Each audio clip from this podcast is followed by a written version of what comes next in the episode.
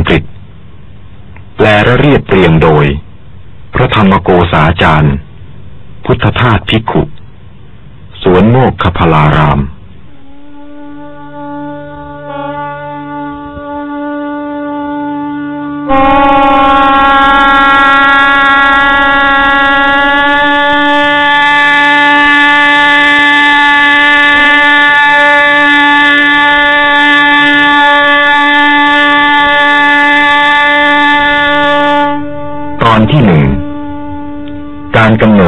ระสิทธัตถะ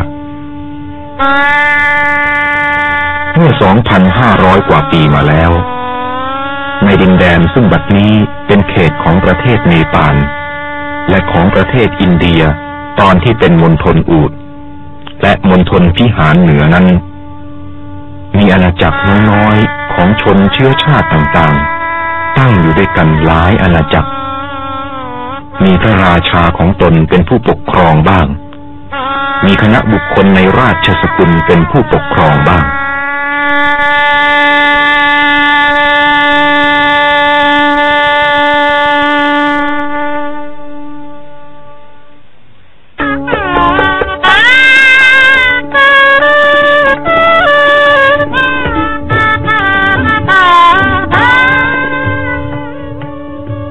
ในบรรดาอาณาจักรเล็กๆเหล่านั้น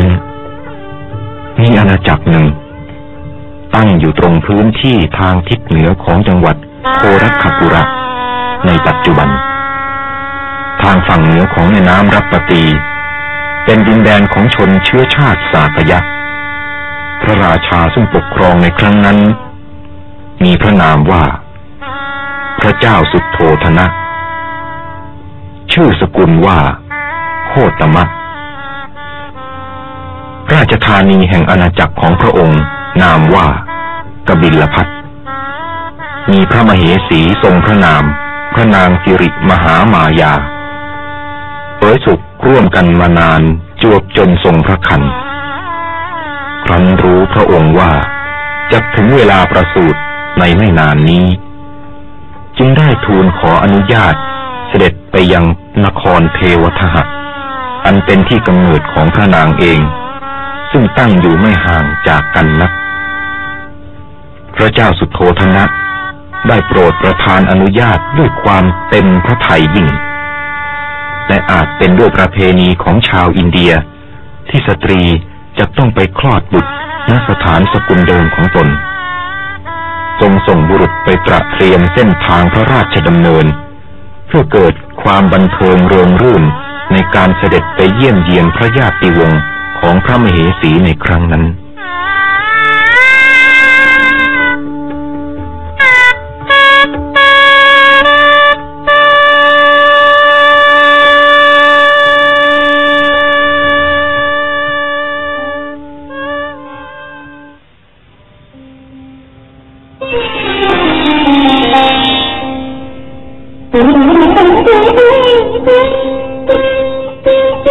ที่กึ่งทางระหว่างนครกบิลพัทกับนครเทวทหะต่อกันนั้น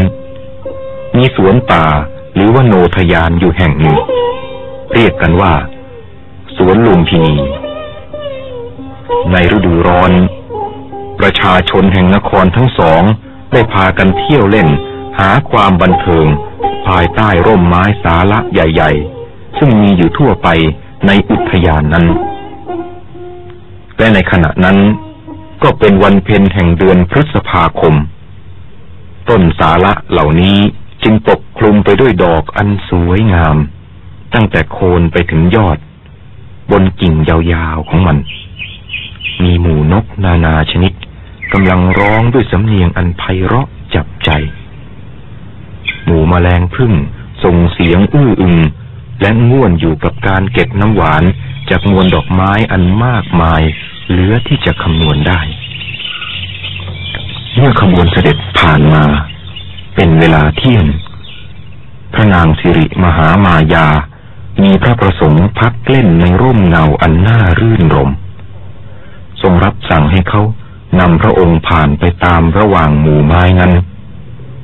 แต่ช่วงเวลาอันไม่นาน เกิดความรู้สึกพระองค์ว่า จะต้องมีการประสูติอย่างกระทันหันในที่นั้นเสียแล้ว และอีกชั่วเวลาเล็กน้อย พระนางก็ได้ประสูติพระโอรส ภายใต้ต้นสาละ อันเต็มไปด้วยหมูนกและแมลงพึ่งณสวนลุมพินีวัน นั่นเอง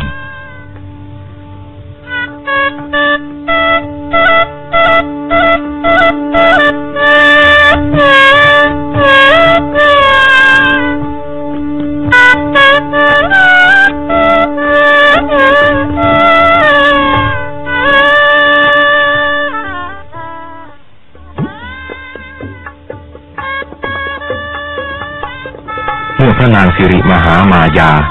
ได้ประสูติพระโอรสแล้วเช่นนั้น ขบวนเสด็จ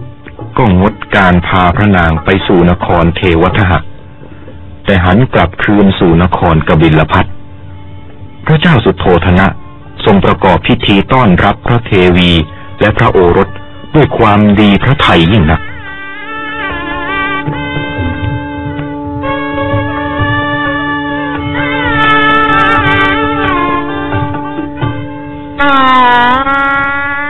นทิวเขานอกเมืองกบิลพัทเป็นที่อยู่แห่งฤาษีจำนวนมาก มีมหาฤาษีผู้สูงอายุรูปหนึ่ง ชื่อกาละเทวิน เป็นที่เคารพนับถืออย่างสูงสุดเป็นพิเศษของพระเจ้าสุโธธนะ และชาวเมืองกบิลพัทเมื่อได้ทราบข่าวพระราชาซึ่งเป็นมหามิตรของตน ได้พระโอรสประสูติใหม่เช่นนั้น ก็เดินทางมาสู่ราชสำนัก เพื่อเยี่ยมชมพระราชกุมาร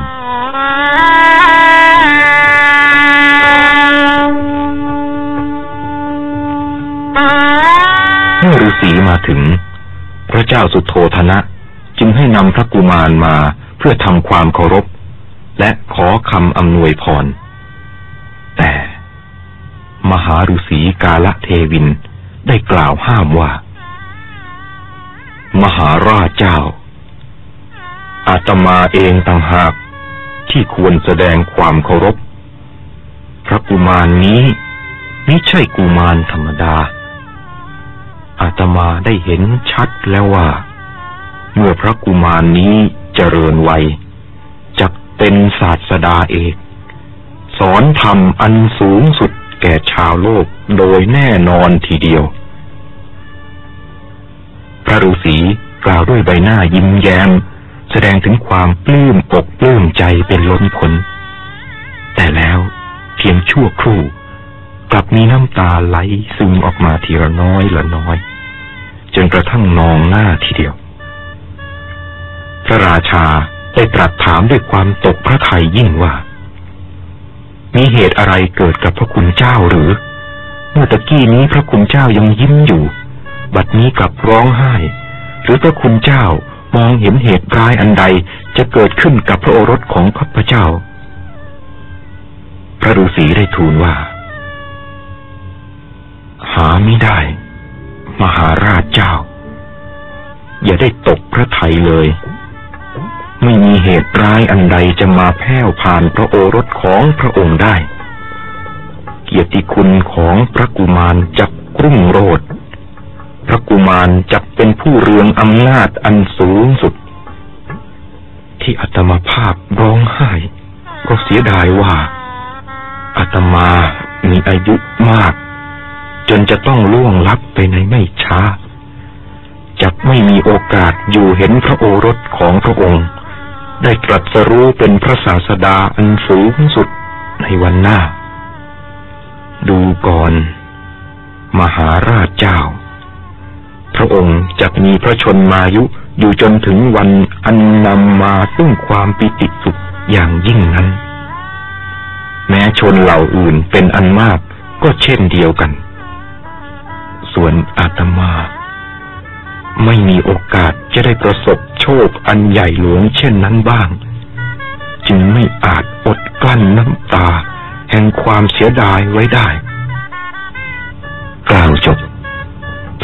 ฤาษีก็สุดตัวลงประคองอัญชลี แล้วน้อมตัวลงถวายนมัสการแด่พระกุมาร พระเจ้าสุโธธนะ ทรงตกตะลึงในคำกล่าวและการกระทำของมหาฤาษีผู้น้อมศีรษะอันขาวโพลน ก้มลงทำความเคารพทารกน้อยๆ และในบัดใจนั้น ก็ได้ทรงรู้สึกว่า แม้พระองค์เอง ก็ควรทำเช่นเดียวกับพระฤาษี ดังนั้นจึงทรงประคองอัญชลีแล้วสุดองค์ลงถวายบังคม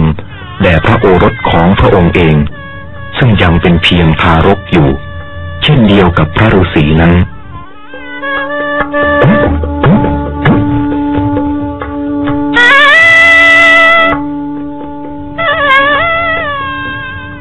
ในประเทศอินเดียครั้งนั้น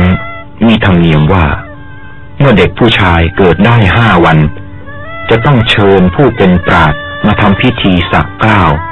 แล้วขนานนามแด่กุมารตามที่ที่ประชุมจะเห็นควร พระเจ้าสุโธธนะก็ได้ทรงประกอบพิธีดังกล่าวนี้แด่พระโอรสเช่นกัน ครั้งนั้นที่ประชุมแห่งนักปราชญ์ได้เลือกเฟ้นพระนามให้แก่พระโอรสว่า สิทธัตถะ ซึ่งแปลว่า ผู้มีความสำเร็จสมประสงค์ในทุกสิ่งทุกอย่างที่ตนตั้งใจจะทำนักปราชญ์เหล่านั้นได้มองเห็นว่า พระกุมารนี้ หากว่าอยู่ครองคารวาสจะเป็นพระราชา พระมหาราชผู้จักรพรรดิในที่สุด ถ้าหากไม่อยู่ครองคารวาสแต่ออกบวชเป็นนักบวชแล้ว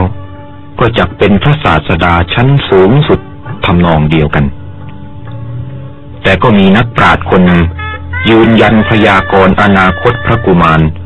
ตรงกันกับพระฤาษีผู้เฒ่า กล่าวคือเมื่อพระกุมารนี้เติบโตขึ้นจากสละราชบัลลังก์และราชอาณาจักร แล้วประพฤติพรหมจรรย์จนบรรลุธรรมเป็นศาสดาเอกในโลก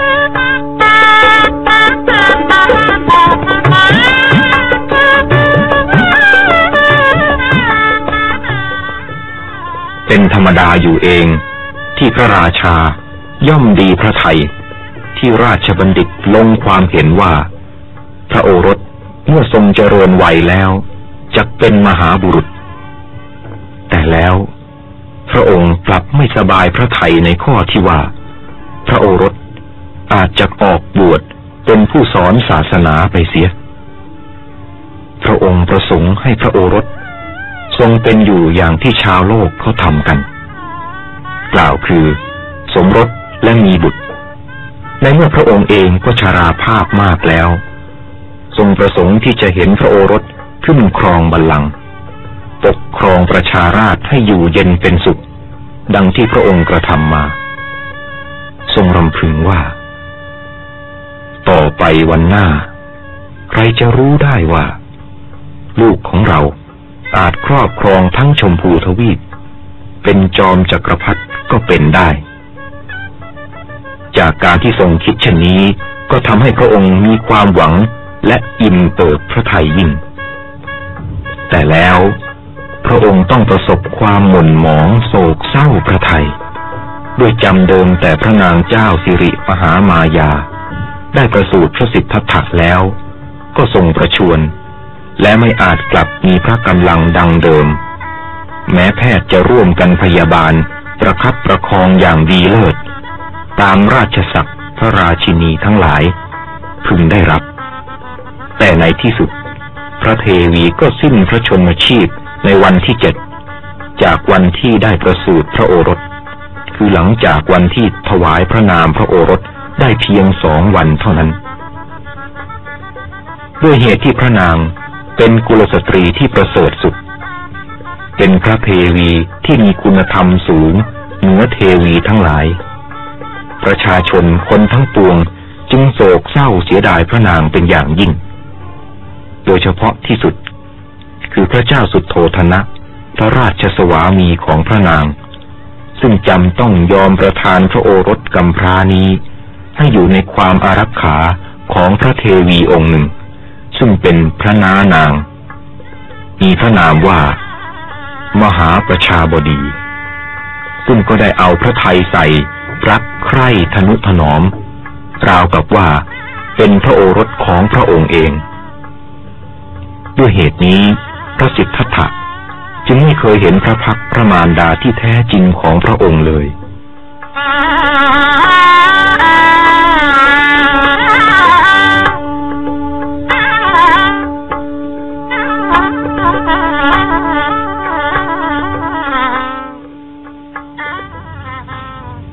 อนที่สองวัยกุมาร การที่พระฤาษีผู้สูงอายุและนักปราชญ์ทั้งหลาย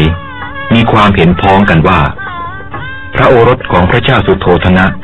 ไม่ได้เป็นกุมารตามธรรมดานั้นคำกล่าวข้อนี้ได้ปรากฏเป็นความจริงยิ่งขึ้นทุกวัน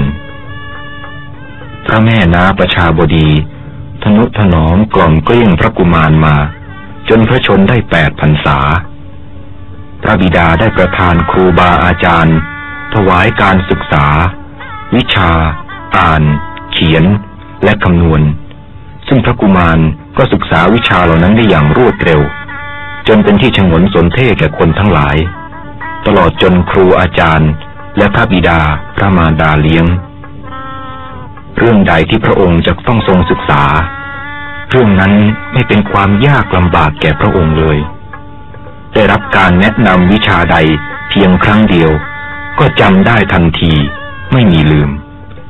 พระองค์ทรงมีอะไรอะไรเหนือคนธรรมดาสามัญมากมายจริง ๆ และแม้พระองค์จะทรงมีอัจฉริยะสูงสุดในการศึกษาถึงเพียงนี้ ทั้งยังอยู่ในฐานะมกุฎราชกุมารผู้จะครองบัลลังก์ในอนาคตก็ตาม พระองค์นี้ได้ละเลยที่จะแสดงความเคารพนอบน้อมในฐานะเป็นสิทธิทรงระลึกสำนึกอยู่เสมอว่า โดยอาศัยครูอาจารย์นี้เอง คนเราจึงได้รับสิ่งที่มีค่าสูงสุด นั่นคือวิชาความรู้ ในทางกำลังกายก็เช่นเดียวกัน ในฐานะที่ได้รับการอบรมมาอย่างผู้มีกำเนิดในวันนักษัตริย์ คือนักรบ พระองค์เป็นนักขี่ม้าที่ใจเย็นและห้าวหาญทั้งเป็นนักขับรถที่สามารถ ทรงเชี่ยวชาญมาแต่เยาว์วัย เคยแข่งชนะคู่แข่งที่เก่งที่สุดในประเทศของพระองค์ แต่บางครั้ง แม้ใกล้จะชนะการแข่งขัน พระองค์ก็ยังมีเมตตาต่อม้าที่เคยช่วยให้พระองค์มีชัยชนะอยู่เสมอๆ โดยทรงยอมเป็นฝ่ายแพ้เสีย แทนที่จะขับเคี่ยวม้าจนมากเกินกำลังของมันไป เพื่อเห็นแก่ความชนะโดยถ่ายเดียว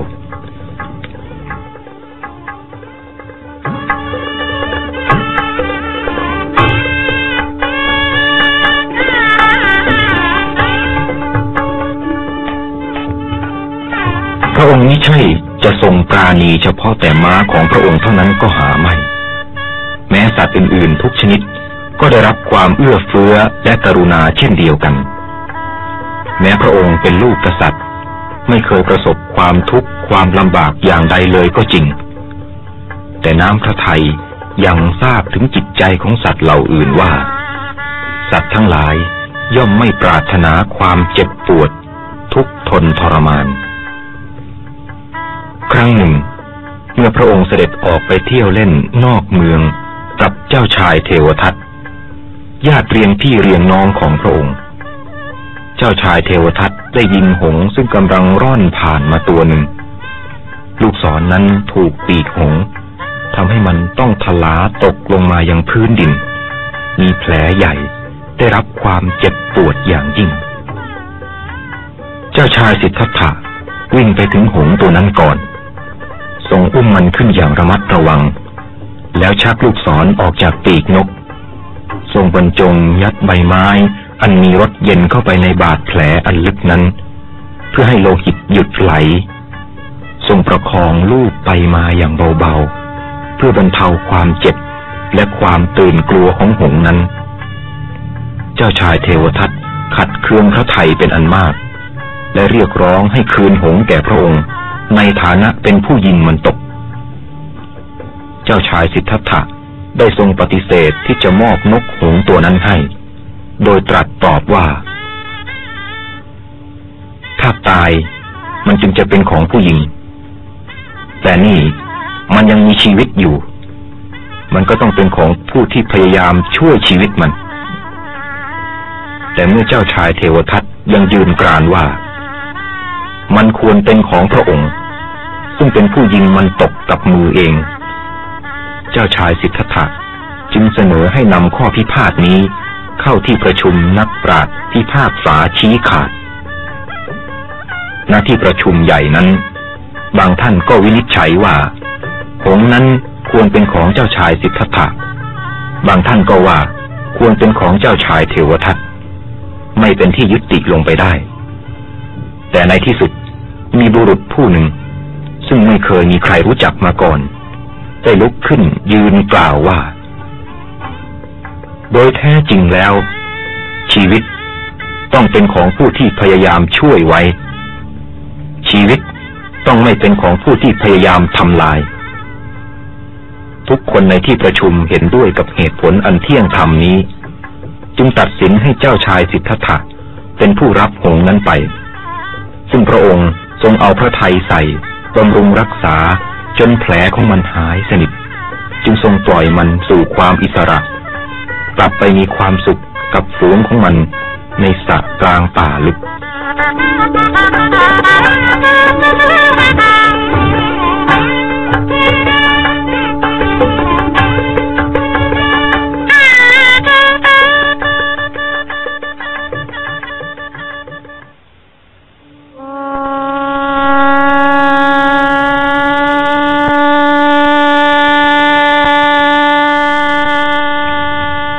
อนที่สามในวัยรุ่น ประเทศอินเดียในสมัยโบราณ ทุกคนทราบดีว่า ทุกสิ่งที่มนุษย์เราต้องการย่อมสำเร็จมาจากพื้นดิน เพราะฉะนั้นผู้ซึ่งทำหน้าที่ไถหวาน จนกระทั่งเกิดอาหารอันเป็นของจำเป็นและมีประโยชน์สูงสุด จึงได้รับการยกย่องว่า เป็นผู้นำของประเทศ ด้วยเหตุนั้นจึงเกิดมีประเพณีประจำปี ที่พระราชาแห่งถิ่นแคว้นในยุคนั้นๆ จะต้องเสด็จสู่ท้องนา จับคันไถขึ้นไถนาเป็นตัวอย่าง ให้ปวงประชาราษได้เห็นว่า งานเกษตรกสิกรนี้ ไม่ใช่งานอันควรรังเกียจหรือน่าละอายเลย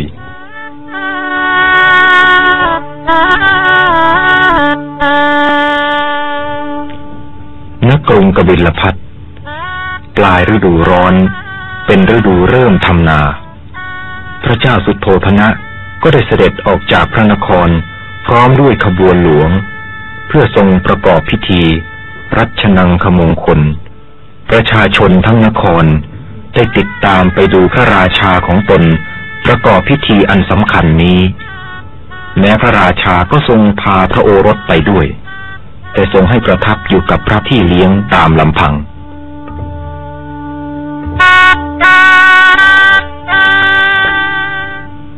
พระเจ้าสุโธธนะ ทรงจับคันไถ ซึ่งประดับด้วยทองคำและทรงเริ่มไถพื้นดิน มีงูอมาตจับคันไถซึ่งประดับด้วยเงินตามหลังมา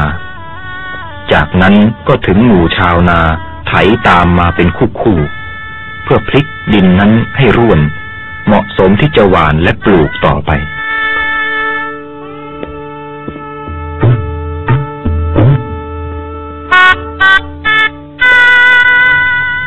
ครั้นถึงเวลาแห่งการเลี้ยงดูกัน บรรดาพระพี่เลี้ยง ที่ได้ทยอยกันมาสู่สถานอันสนุกสนานในการเลี้ยงดูนั้น ต่างพากันเพลินจนลืมพระกุมารเสียสิ้น แต่พระกุมาร กลับรู้สึกสบายพระทัยเป็นอย่างยิ่ง ที่พระองค์ได้มีโอกาสอยู่ลำพังพระองค์เดียว ตามพระทัยปรารถนา ทรงเสด็จดำเนินไปช้าๆ จนถึงต้นว่าใหญ่ใบดกหนา มีร่มเงาเย็นสบาย ทรงประทับสำรวมจิตให้ว่าง โปร่งจากอารมณ์ทั้งหลาย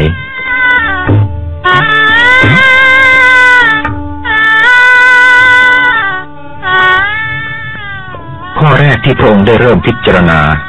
ทรงเห็นว่า ในขณะที่พระราชบิดา พร้อมทั้งอมมาตและชาวนาทั้งหลายไถไถนากันอย่างสนุกสนานร่าเริงเต็มที่นั้นวัวทุกๆตัวไม่ได้มีความสุขด้วยเลย มันต้องลากไถอันหนัก ไปตลอดพื้นดินอันเหนียว และกว้างไกลจนหมดแรง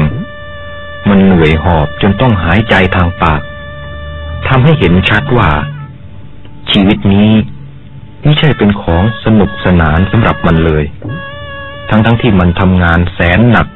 ก็ยังถูกตวาดด้วยถ้อยคำหยาบคาย และถูกตีหนัก ถ้าหากมันทำไม่ได้ ดังความต้องการของเจ้าของ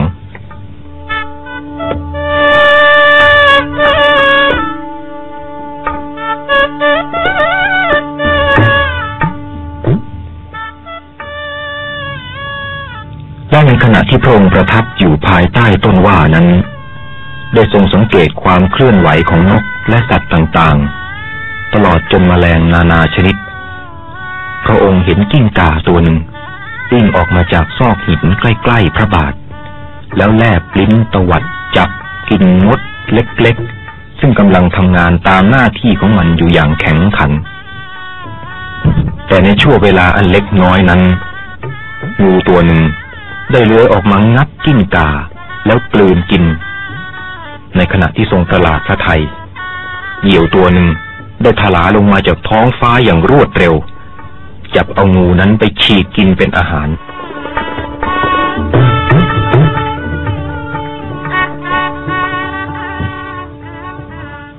เจ้าชายทรงพิจารณาว่า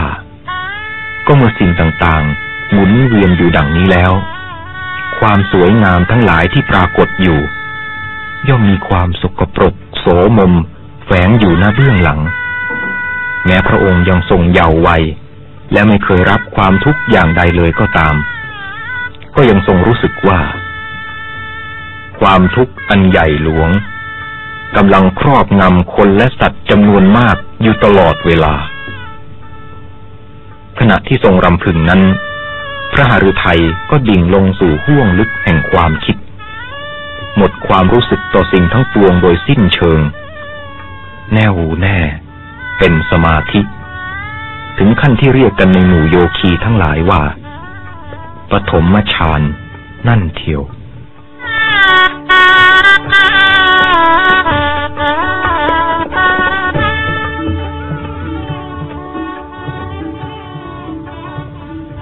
รั้นเมื่อพิธีไถนาและการเลี้ยงได้สิ้นสุดลงแล้ว บรรดาพระพี่เลี้ยงที่มีหน้าที่อารักขาเจ้าชายจึงนึกขึ้นได้ แต่ต่างก็ตกใจที่ไม่พบพระองค์ ได้แยกย้ายกันออกเสาะหา จนในที่สุดก็พบพระองค์ซึ่งประทับนิ่งราวกับรูปหินสลัก อยู่ภายใต้ต้นว่านั่นเอง คนเหล่านั้นได้พยายามอยู่เป็นครู่ จึงปลุกให้ทรงตื่นจากสมาธิได้สำเร็จ และกราบทูลว่า พระราชบิดารับสั่งหา เพราะเป็นเวลาสมควรกลับพระราชวังแล้ว แต่ตลอดทางเสด็จ พระหทัยของพระองค์เต็มไปด้วยความสงสารต่อสรรพสัตว์ซึ่งแต่ละตัว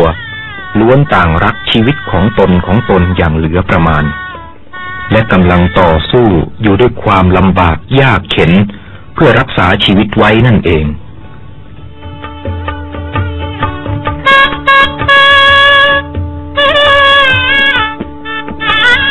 พระเจ้าสุโธธนะ ทรงหวั่นพระไทยด้วยคำที่พระฤาษีเคยกล่าวไว้นั้น เริ่มเป็นความจริงขึ้นมาแล้ว ความคิดของพระโอรสเริ่มหมุนไปในทางธรรมเสียแล้ว หากไม่ระงับไว้ เจ้าชายสิทธัตถะจะต้องทิ้งบ้านเมืองไป พระองค์จะไม่มีพระโอรสสืบราชบัลลังก์พระองค์ทรงค้นหาวิธีที่จะโน้มน้าวดวงจิตพระโอรสให้เลิกละความคิดที่คนทั้งหลายเขาไม่คิดกันได้ทรงรับสั่งให้เกณฑ์บรรดาช่างที่มีฝีมือระดมสร้างปราสาทอันสวยงามสำหรับพระโอรสถึงสามหลังด้วยกัน ปราสาทหลังที่หนึ่ง สร้างด้วยไม้แก่นอย่างดี ภายในบุด้วยไม้สีดำอันมีกลิ่นหอม ปราสาท อันอบอุ่นสบายหลังนี้ ทรงหวังให้พระโอรสประทับตลอดฤดูหนาว ปราสาทหลังที่สอง สร้างโดยหินอ่อนขัดมันเย็นเฉียบ เพื่อให้เหมาะสมที่พระโอรสจะประทับตลอดฤดูร้อน อันเป็นฤดูที่ทุกๆสิ่งภายนอกปราสาทนั้น กำลังร้อนระอุอยู่ด้วยแสงแดดอันแผดกล้า ส่วนปราสาทหลังที่สามสร้างขึ้นด้วยอิฐอย่างดี หลังคามุงด้วยกระเบื้องสีเขียว เพื่อกันฝนอันตกหนักในฤดูมรสุม ในปราสาทหลังสุดท้ายนี้ พระราชาทรงมุ่งหมายให้พระโอรสประทับอยู่ตลอดฤดูฝน ให้เป็นสุข ปราศจากความรบกวนของความชื้น และความเยือกเย็นแห่งละอองฝน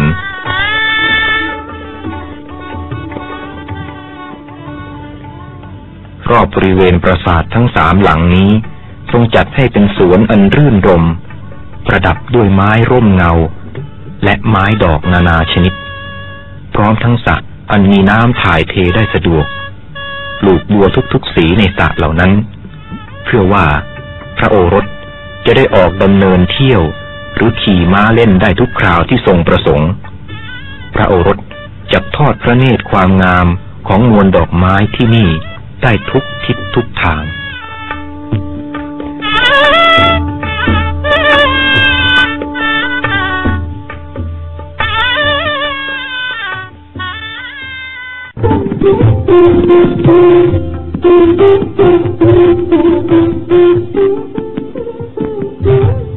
ตอนที่สี่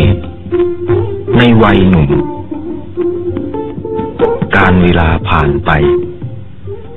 เจ้าชายทรงเจริญวัยขึ้นสู่ความเป็นหนุ่ม แต่สิ่งอันรื่นรมทั้งหลายที่พระบิดาจัดประทานให้อย่างเลิศเลอนั้น จะเป็นปราสาทก็ตาม สวนหรือสระน้ำก็ตาม สถานที่สำหรับทรงขี่ม้า และที่ทรงดำเนินเล่นก็ตาม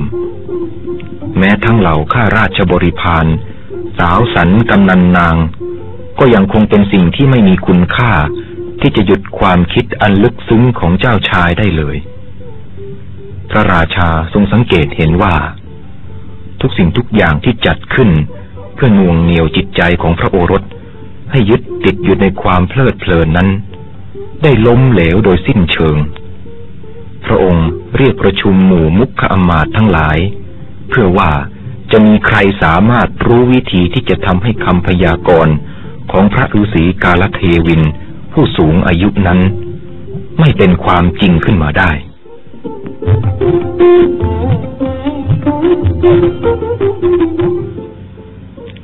อมาตทั้งหลายได้ถวายความคิดว่า ทางที่ดีที่สุดในการที่จะยึดหน่วงจิตใจเจ้าชาย ไม่ให้คิดไปในทำนองสละโลกนั้น มีอยู่อีกวิธีเดียว คือ ให้เจ้าชายเสกสมรสเสีย เจ้าชายจะได้พัวพันอยู่กับพระชายา จนไม่มีเวลาหวนคิดถึงสิ่งใด จนถึงเวลาเหมาะสมที่จะขึ้นครองราชบัลลังก์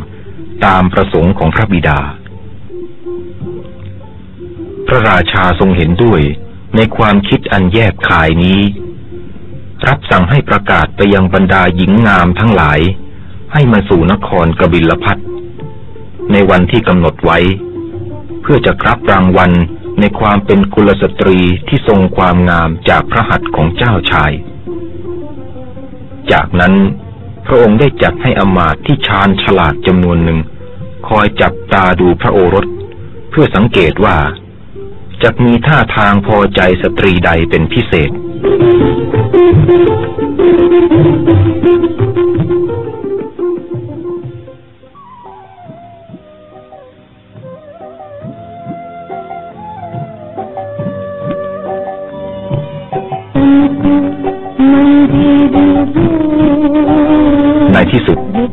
วันประกวดสตรีงามก็มาถึง แต่แม้พระหัตถ์ของเจ้าชายจะยื่นประทานของรางวัลให้แก่บรรดาสตรีงาม ซึ่งล้วนทรงพัตราพรอันแพรวพราวทอตานั้นก็จริง ที่ใหญ่หลวงกว่า เป็นความจริงแท้กว่า สิ่งยั่วยวนตรงเบื้องพระพักตร์จนสตรีเหล่านั้นแทนที่จะปลาบปลื้มยินดีที่จะได้เข้าใกล้พระองค์ กลับมีแต่ความสะทกสะท้านเกรงกลัว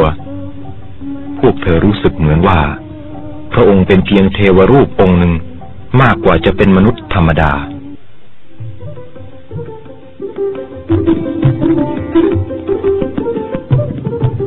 บรรดาอมาตย์ที่เฝ้าสังเกตการอยู่ จนเกือบถึงสตรีคนสุดท้าย และของรางวัลก็จะหมดอยู่แล้ว คิดว่า จะต้องกลับไปทูลพระราชาถึงการไร้ผลในวิธีการนี้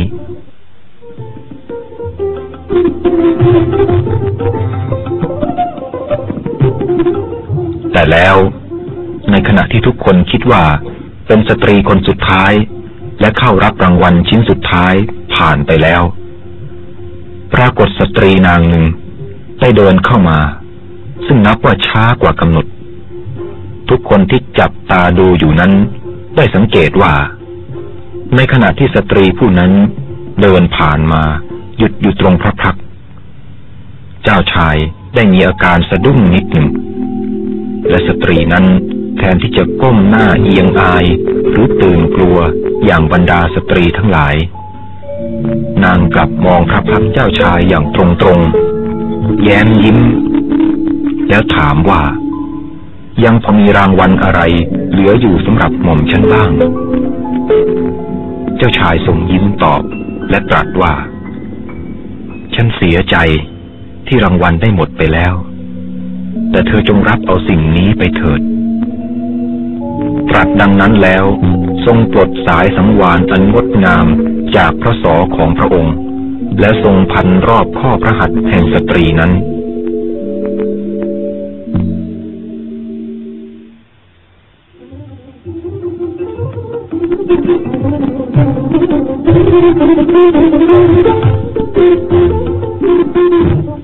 เมื่อได้เห็นดังนั้น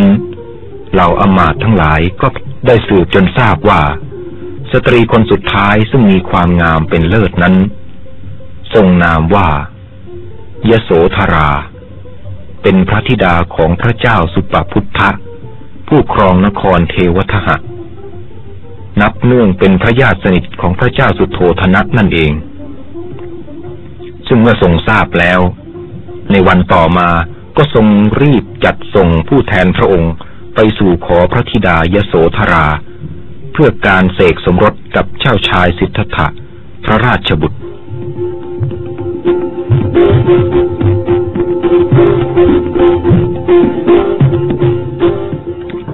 มีธรรมเนียมประเพณีอยู่อย่างหนึ่ง ในบรรดาเจ้าในสากยะวงศ์ซึ่งยกว่า เป็นเชื้อชาติที่มีความเข้มแข็ง กล้าหาญแห่งเชิงเขาหิมาลัยว่า เมื่อชายหนุ่มคนใดจะสมรส เขาจะต้องแสดงตนให้คนทั้งหลายเห็นว่า เป็นผู้เชี่ยวชาญในการขี่ม้า การใช้คันศรและลูกศร ตลอดจนการใช้ดาบ จะทรงเป็นถึงรัชทายาทแห่งราชบัลลังก์ก็ยังต้องอนุวัตตามธรรมเนียมโดยไม่มีการยกเว้น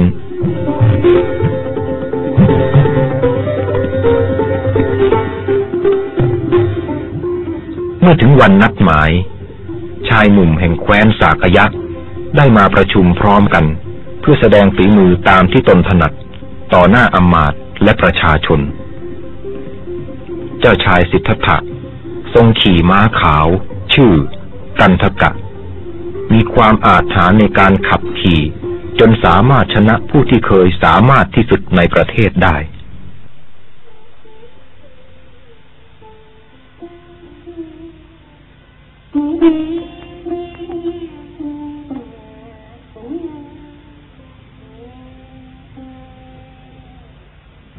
เมื่อถึงเวลาประกวดการยิงสอน พระองค์ก็สามารถส่งลูกศรไปได้ไกลกว่า และแม่นยำกว่าเจ้าชายเทวทัต ซึ่งเคยยกย่องกันว่า ยิงสอนได้เก่งที่สุดในประเทศ ในการประลองฝีมือทางฟันดาบนั้น พระองค์ทรงฟันต้นไม้รุ่นเพียงครั้งเดียว ด้วยฝีพระหัตถ์อันเที่ยงและประณีต เมื่อลงดาบผ่านไปแล้ว ต้นไม้ก็ยังคงยืนต้นอยู่ทำให้ผู้ดูทั้งสนามคิดว่า ต้นไม้นั้นยังไม่ถูกตัด จนกระทั่งมีลมโชยมา จึงค่อยๆล้มสู่พื้นดิน คนทั้งหลายจึงได้เห็นว่า แผลนั้นเรียบเกลี้ยงยังกับรอยมีดที่ตัดเนย พระองค์จึงเป็นผู้ชนะเจ้าชายนันทะ พระอนุชาต่างมารดา ซึ่งไม่เคยมีใครชนะในการฟันดาบของเจ้าชายพระองค์นี้ได้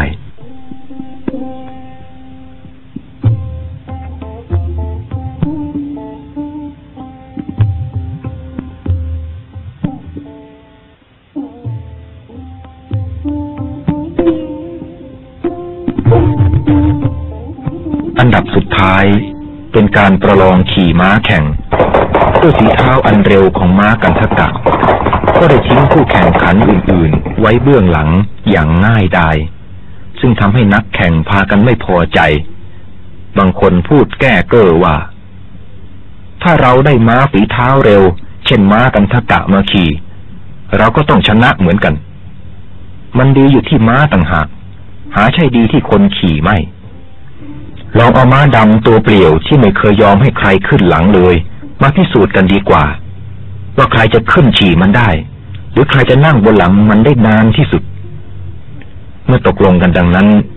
บรรดาเจ้าชายหนุ่มจึงผลัดกันพยายามจับม้าดำตัวนั้นเพ่นขึ้นบนหลังให้ได้ แต่ทุกพระองค์ก็ถูกม้าอันดุร้ายลำพองสะบัดตกลงมายังพื้นดินทุกคราวไปเวียนมาถึงรอบเจ้าชายอรชุน ซึ่งได้รับนับถือยกย่องว่าเป็นนักขี่ม้าที่เยี่ยมที่สุด เจ้าชายอรชุนสามารถขึ้นนั่งบนหลัง และหวดบังคับมันด้วยแส้เพื่อให้มันวิ่งไปรอบๆสนาม แต่อึดใจต่อมา โดยที่ใครๆคาดไม่ถึง มันแหวนศีรษะอย่างรวดเร็วอ้าปากนับขาเจ้าชายอรชุน ด้วยฟันอันใหญ่ คม และแข็งกร้าว ดึงกระชากเจ้าชายให้หลุดจากหลังแล้วเหวี่ยงลงยังพื้นดิน หากเจ้าพนักงานที่ระวังเหตุการณ์ได้เข้าช่วยกันรั้งมันไว้ได้ทัน และอีกพวกหนึ่งช่วยกันรุมตีทางเบื้องหลัง เจ้าชายอรชุนจึงรอดชีวิตอย่างหวุดหวิด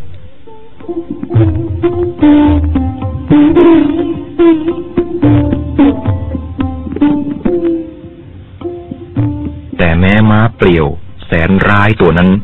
จะอารวาสได้ถึงเพียงไหนก็ตาม เจ้าชายสิทธัตถะก็จะต้องขึ้นขี่ในรอบถัดมา ตามที่ตกลงไว้เดิม ทุกคนพากันคิดว่า พระองค์จะต้องสิ้นชีวิตเสียแล้วในครั้งนี้ แต่เจ้าชายก็ทรงดำเนินอย่างแช่มช้า เป็นปกติไปยังม้าตัวนั้น ทรงวางพระหัตถ์ข้างหนึ่งลงบนคอของมัน พระหัตถ์อีกข้างหนึ่ง ลูบที่จมูก พร้อมกับกล่าวคำอ่อนโยนที่หูของมันสองสามคำ จากนั้นพระองค์ทรงตบเบาๆลงที่สีข้างทั้งสอง ยังความประหลาดใจแก่ทุกๆคน ในการที่ม้าร้ายนั้นยืนนิ่ง ไม่กระดุกกระดิก ซ้ำยังยอมให้พระองค์ขึ้นบนหลัง ขี่ขับไปข้างหน้า ถอยมาข้างหลัง มันทำตามทุกๆอย่างที่เจ้าชายปรารถนา โดยไม่ต้องมีการเคี่ยนตีเลย แม้ม้านั้นก็คงประหลาดใจว่า ไม่เคยมีใครปฏิบัติกับมัน เช่นเจ้าชายองค์นี้เลย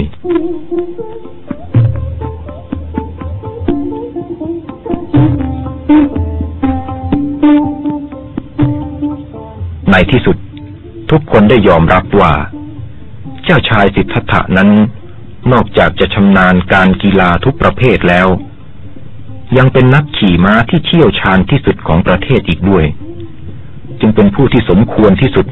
ที่จะเป็นพระสวามีของเจ้าหญิงยโสธราผู้งามเลิศ แม้พระเจ้าสุปพุทธะพระบิดาของเจ้าหญิงก็ทรงยินดีที่ได้ยกธิดาของพระองค์ให้เป็นพระชายา เจ้าชายหนุ่มรูปงาม และแกว่นกล้าพระองค์นี้ ด้วยความเต็มพระทัย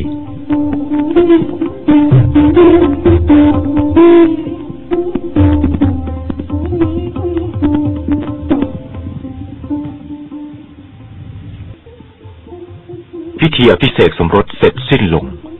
ท่ามกลางความชื่นชมยินดีอันใหญ่หลวงของคนทุกหมู่เหล่า เจ้าชายและพระชายาผู้เลอโฉม เสด็จประทับณปราศาสตร์ดารับสั่งให้สร้างขึ้นใหม่อย่างงดงาม พื่อพระโอรสและพระสุนิสา ได้เสวยสุขอันแวดล้อมด้วยความเบิกบานหฤหัน ทุกสิ่งทุกประการ เต็มตามที่คนหนุ่มคนสาวจะพึงบันเทิงได้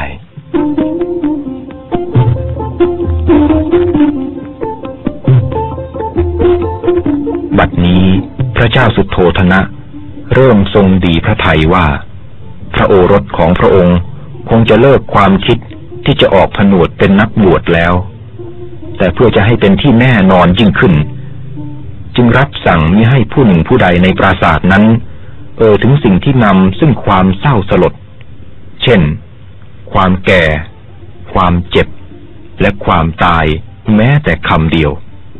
ผู้ที่รับใช้ใกล้ชิดนั้นจะต้องป้องกันทุกทางที่จะทำให้เสมือนว่า สิ่งอันไม่พึงปรารถนานั้นไมิได้มีอยู่ในโลกนี้เลย ยิ่งกว่านั้นทรงมีพระราชโองการอันเฉียบขาดว่า หากเจ้าพนักงานรับใช้คนใด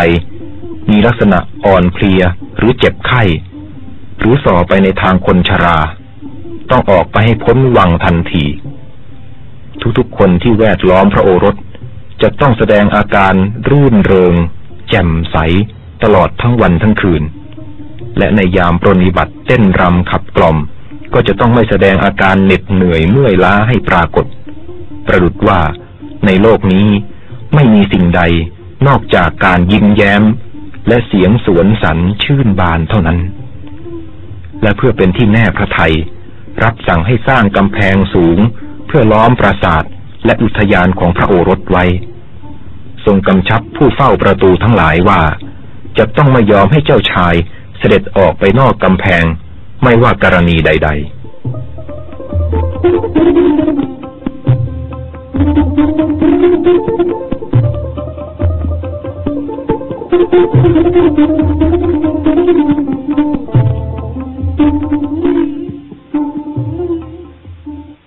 ต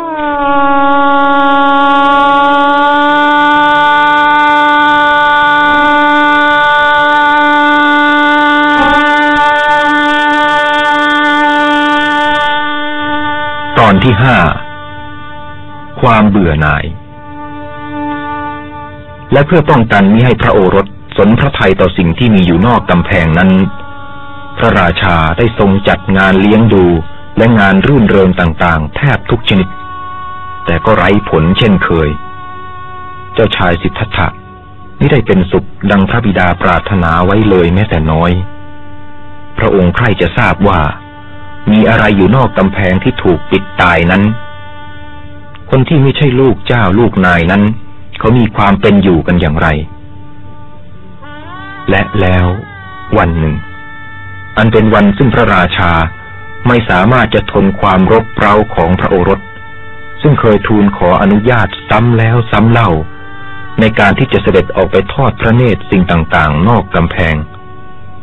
ทรงผลัดพร โอรสสุดที่รักของพระองค์ว่า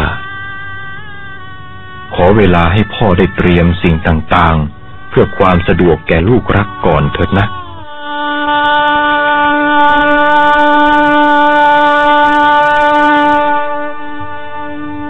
พระราชารับสั่งให้แจ้งข่าวแก่ประชาชนทั้งปวงว่า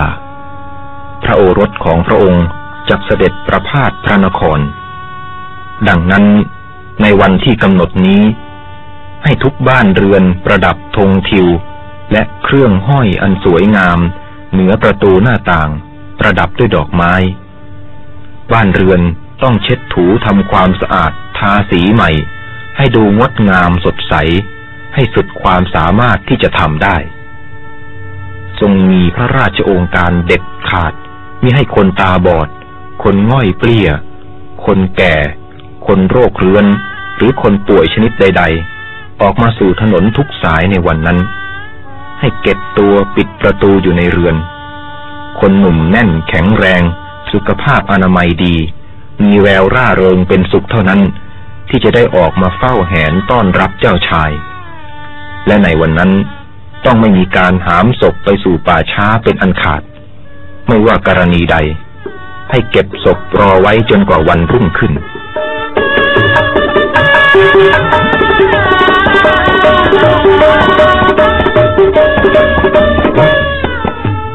ประชาชนกระทำตามพระราชโองการทุกอย่าง ได้พากันกวาดถนนทุกสาย และรดน้ำเพื่อระงับฝุ่น ได้ทาบ้านเรือนด้วยสีขาว ประดับประดาสวยงามด้วยดอกไม้ และระยะดอกไม้ตามหน้าประตูหน้าต่างบ้านของตนของตน และได้แขวนแถบผ้าสีต่างๆ ไว้ตามต้นไม้สองข้างถนนที่เจ้าชายจะเสด็จผ่าน เพื่อที่เจ้าชายจะได้เห็นว่า นครนี้ งดงามราวกับว่า เป็นนครแห่งเทพพยดาในแดนสวรรค์ทีเดียว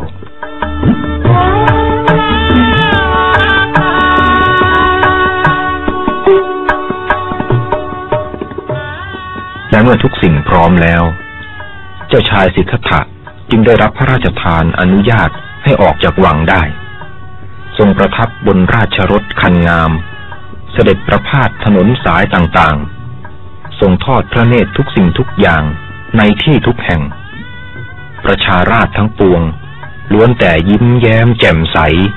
ยืนคอยต้อนรับอยู่ด้วยความดีอกดีใจที่ได้เห็นเจ้าชาย ต่างเปล่งเสียงพร้อมกันว่า ชัยโย ความชนะจงมีแด่เจ้าชาย บางพวกก็วิ่งนำข้างหน้า เพื่อโรยดอกไม้ไปบนเส้นทางที่ราชรถผ่านไป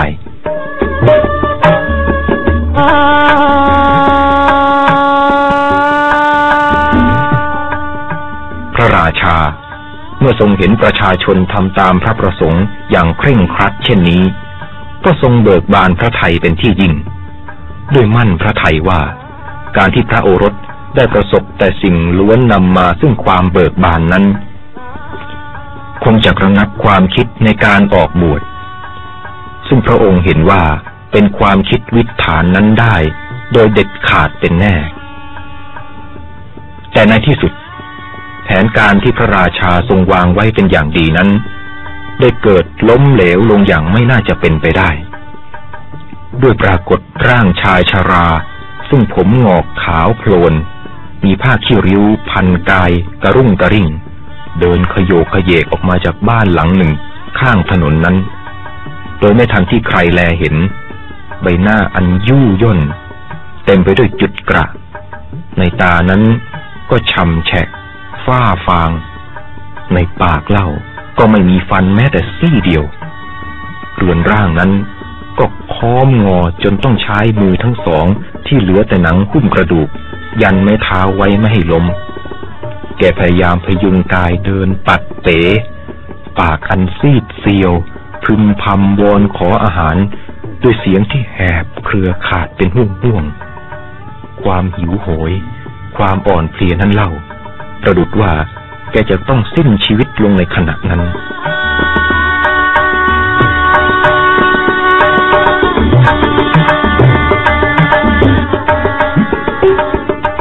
ทุกๆคนในที่นั้น พากันครึ่งเครียด โกรธแค้นตาแก่คนนี้เป็นอันมาก ที่บังอาจออกมาสู่ท้องถนนในขณะที่เจ้าชายเสด็จมาถึง คนเหล่านั้นเขากลุ่มรุมขับต้อนชายแก่คนนี้ให้รีบกลับเข้าบ้าน ก่อนที่เจ้าชายจะทอดพระเนตรเห็น แต่ก็ช้าเกินไป เจ้าชายสิทธัตถะได้ทอดพระเนตรเห็นเสียก่อน ทรงสะดุ้งในภาพที่เห็นตรงหน้า รับสั่งถามนายชนะ สารถีซึ่งนั่งอยู่ข้างๆพระองค์ว่า นั่นอะไรหนอชันนะนั่นต้องไม่ใช่คนแน่ ๆ ถ้าเป็นคน ทำไมจึงโค้งงอเช่นนั้นเล่าทำไมเขาไม่เหยียดหลังให้ตรงๆเหมือนเธอกับฉันทำไม เนื้อตัวของเขาจึงเหี่ยวย่น สั่นเทิมอย่างนั้นทำไม ผมของเขาจึงขาวโพลนอย่างประหลาด ไม่ดำเหมือนผมของเรา ตาของเขาเป็นอะไรไป ฟันของเขาอยู่ที่ไหน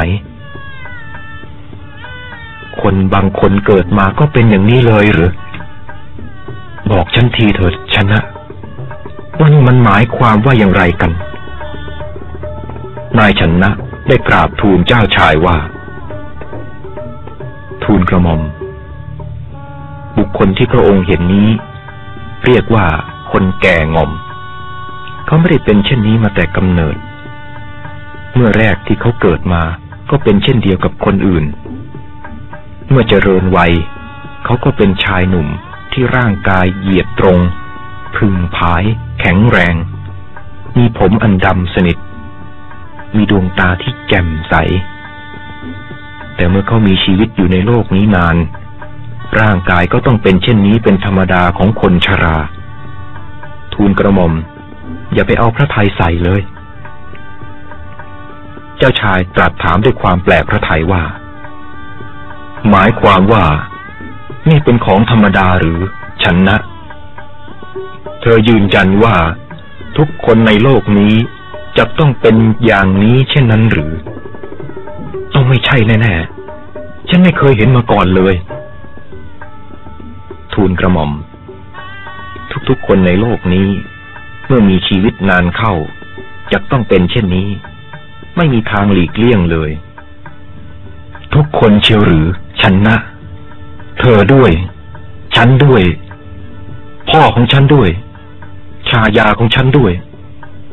เราทุกคนจักไม่มีฟัน จักมีผมสีขาว ร่างกายจักโค้งงอและสั่นเทิม จะต้องใช้ไม้ยันกายเหมือนนายคนนี้หรือ เป็นดังนั้นแน่ ทูลกระหม่อม ความชรา เป็นสิ่งที่ป้องกันและหลีกหนีไม่ได้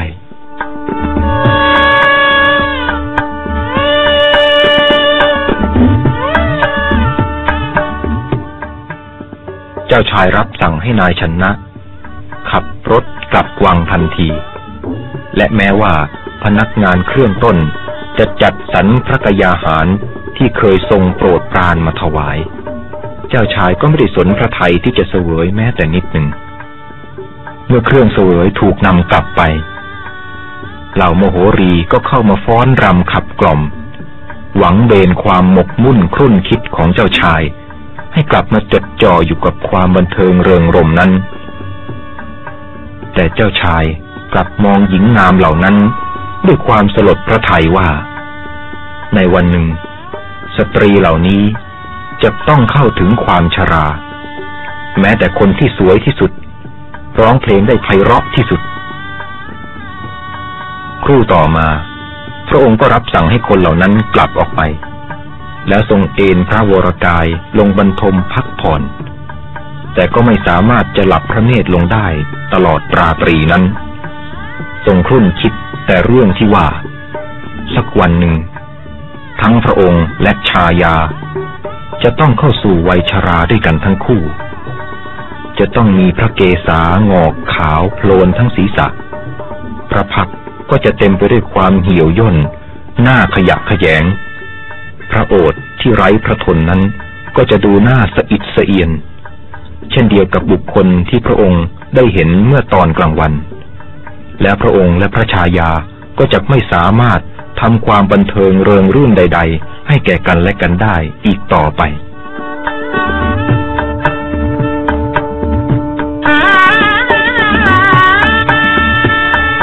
เมื่อทรงคิดมาถึงตรงนี้ พระองค์เริ่มชงนพระทัยว่า ยังไม่มีใครในโลกนี้สักคนเจียวหรือ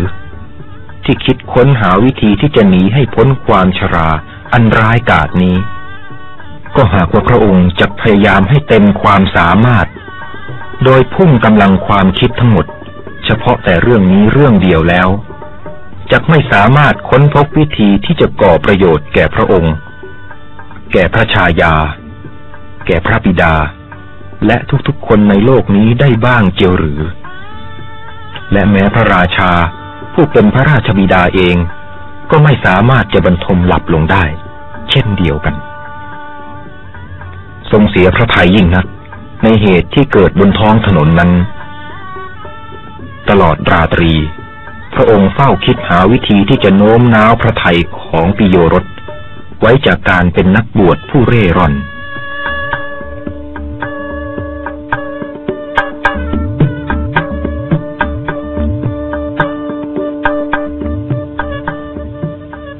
วงหาคณะระบำที่ลือชื่อ อันประกอบด้วยสตรีงาม ล้วนทรงสเสน่ห์มีลีลายั่วยวนเป็นที่หนึ่งจากทุกแว่นแคว้น ตลอดจนสิ่งเพลิดเพลินสนุกสนาน มาเพิ่มเติมบำรุงบำเรอพระโอรสของพระองค์อีกหลายหลายอย่าง แต่ก็ไร้ผลดังเคย เจ้าชายไม่ทรงแยแสไม่ใยดีในสิ่งเหล่านั้น กลับรบเร้าวิงวอน ให้ทรงอนุญาตประพาสพระนคร โดยลำพังสักครั้ง โดยไม่ต้องให้มีใครทราบล่วงหน้า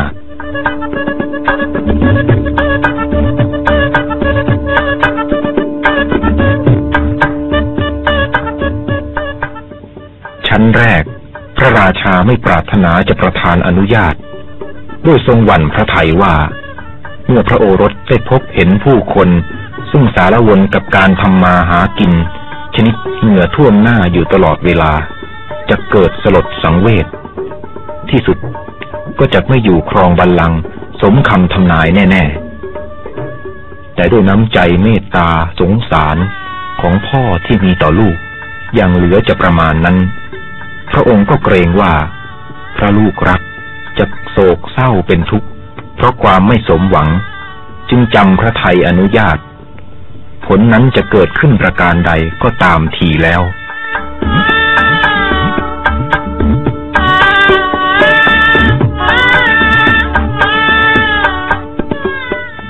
เจ้าชายแต่งองค์แบบคนหนุ่ม สกุลดี ทรงดำเนินด้วยพระบาท มีนายชนะซึ่งแต่งกายแบบชาวบ้าน ตามเสด็จไปเพียงคนเดียว โดยไม่มีใครจำได้ ตามถนนที่เสด็จผ่าน เต็มไปด้วยพลเมือง ซึ่งสารวนอยู่กับงานอาชีพนานาชนิด ช่างเหล็กกำลังตีเหล็กบนทั่งด้วยค้อนขนาดใหญ่เพื่อทำเป็นเคียว เป็นล้อเกวียน เป็นเครื่องไถ และสิ่งอื่นๆอยู่ข้างถนน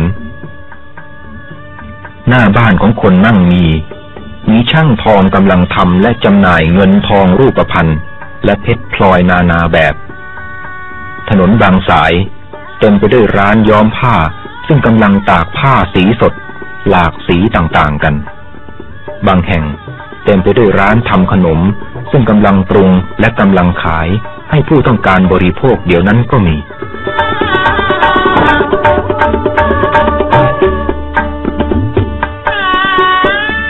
แต่แล้วในขณะที่ทรงเพลิดเพลินในภาพทั้งหลาย อันเป็นที่พอพระทัยอยู่นั้น ได้มีสิ่งหนึ่ง มาทำลายความสนุกสนานเบิกบานนั้น ลงหมดสิ้นอย่างกระทันหัน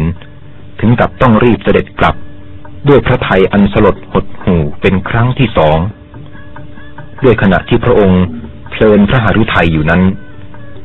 ทรงได้ยินเสียงร่ำร้องขอความช่วยเหลืออยู่ทางเบื้องหลัง ครั้นพระองค์สายพระเนตรหา ก็ทรงเห็นชายคนหนึ่ง นอนบิดตัวไปมาอยู่กลางฝุ่นด้วยท่าทางอันประหลาด ตามหน้าตาเนื้อตัว ก็เต็มไปด้วยจุดสีม่วง อันหน้าขยะขยง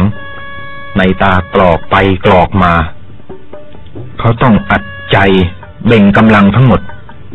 เมื่อพยายามพยุงตัวลุกขึ้นมา แต่ไม่ทันจะตั้งตัวได้ตรง ก็กลับล้มฟาดลงไปอีกโดยแรง